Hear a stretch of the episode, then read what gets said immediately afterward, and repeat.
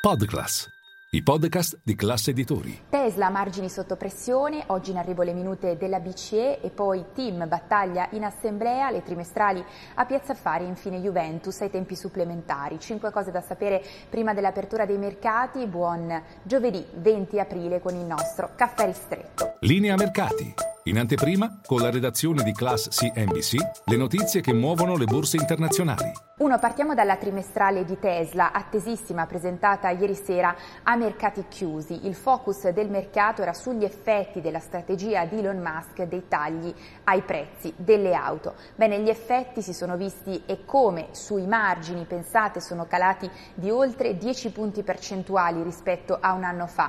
I ricavi più 24%, mentre gli utili in calo di oltre 20 punti percentuali. Elon Musk però nella conference call a commento dei conti ha chiaramente detto sono disposto a sacrificare i profitti nel breve periodo per stimolare aumentare la eh, domanda e dunque guadagnare quote di mercato. Il mercato però borsistico non la pensa così, almeno il titolo in after hours ha reagito negativamente, tanto che in questo momento cede 6 punti percentuali, da seguire dunque in avvio di seduta quest'oggi a Wall Street il titolo Tesla. Nel frattempo Elon Musk ha anche annunciato che probabilmente verrà eh, svelata, lanciata quest'anno la tecnologia di guida autonoma. E poi eh, due, veniamo alle minute della BCE, dunque i verbali dell'ultima riunione di politica monetaria a Francoforte verranno pubblicati in giornata. Nel frattempo Goldman Sachs ha alzato le sue previsioni sul terminal rate BCE, stiamo parlando del tasso di approdo, il picco. Al momento momento il tasso di riferimento BCE è al 3%, Goldman Sachs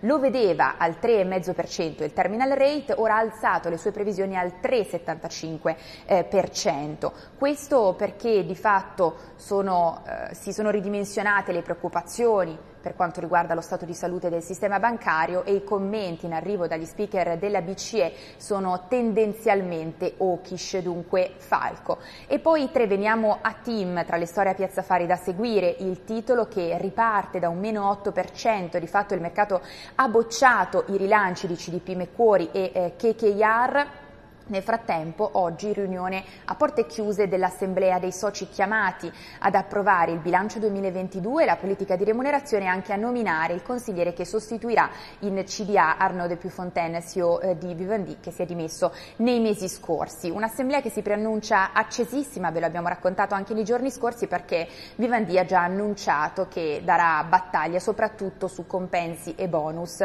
quanto riguarda l'amministratore delegato Labriola e il management.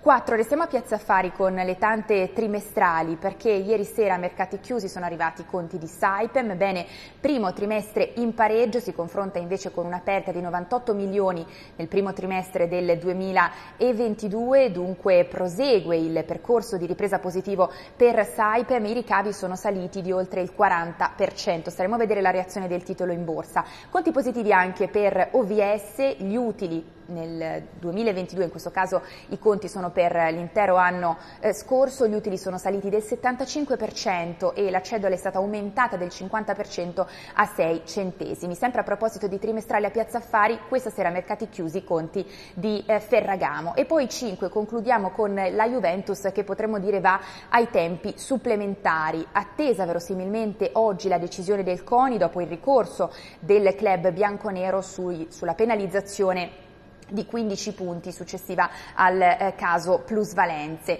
A sorpresa l'assist è arrivato proprio dall'accusa che ha messo in evidenza eh, ieri eh, di fatto una carenza sul fronte eh, della, delle motivazioni della sentenza proprio per eh, questi 15 punti di penalizzazione. Staremo a vedere quale sarà il verdetto eh, quest'oggi.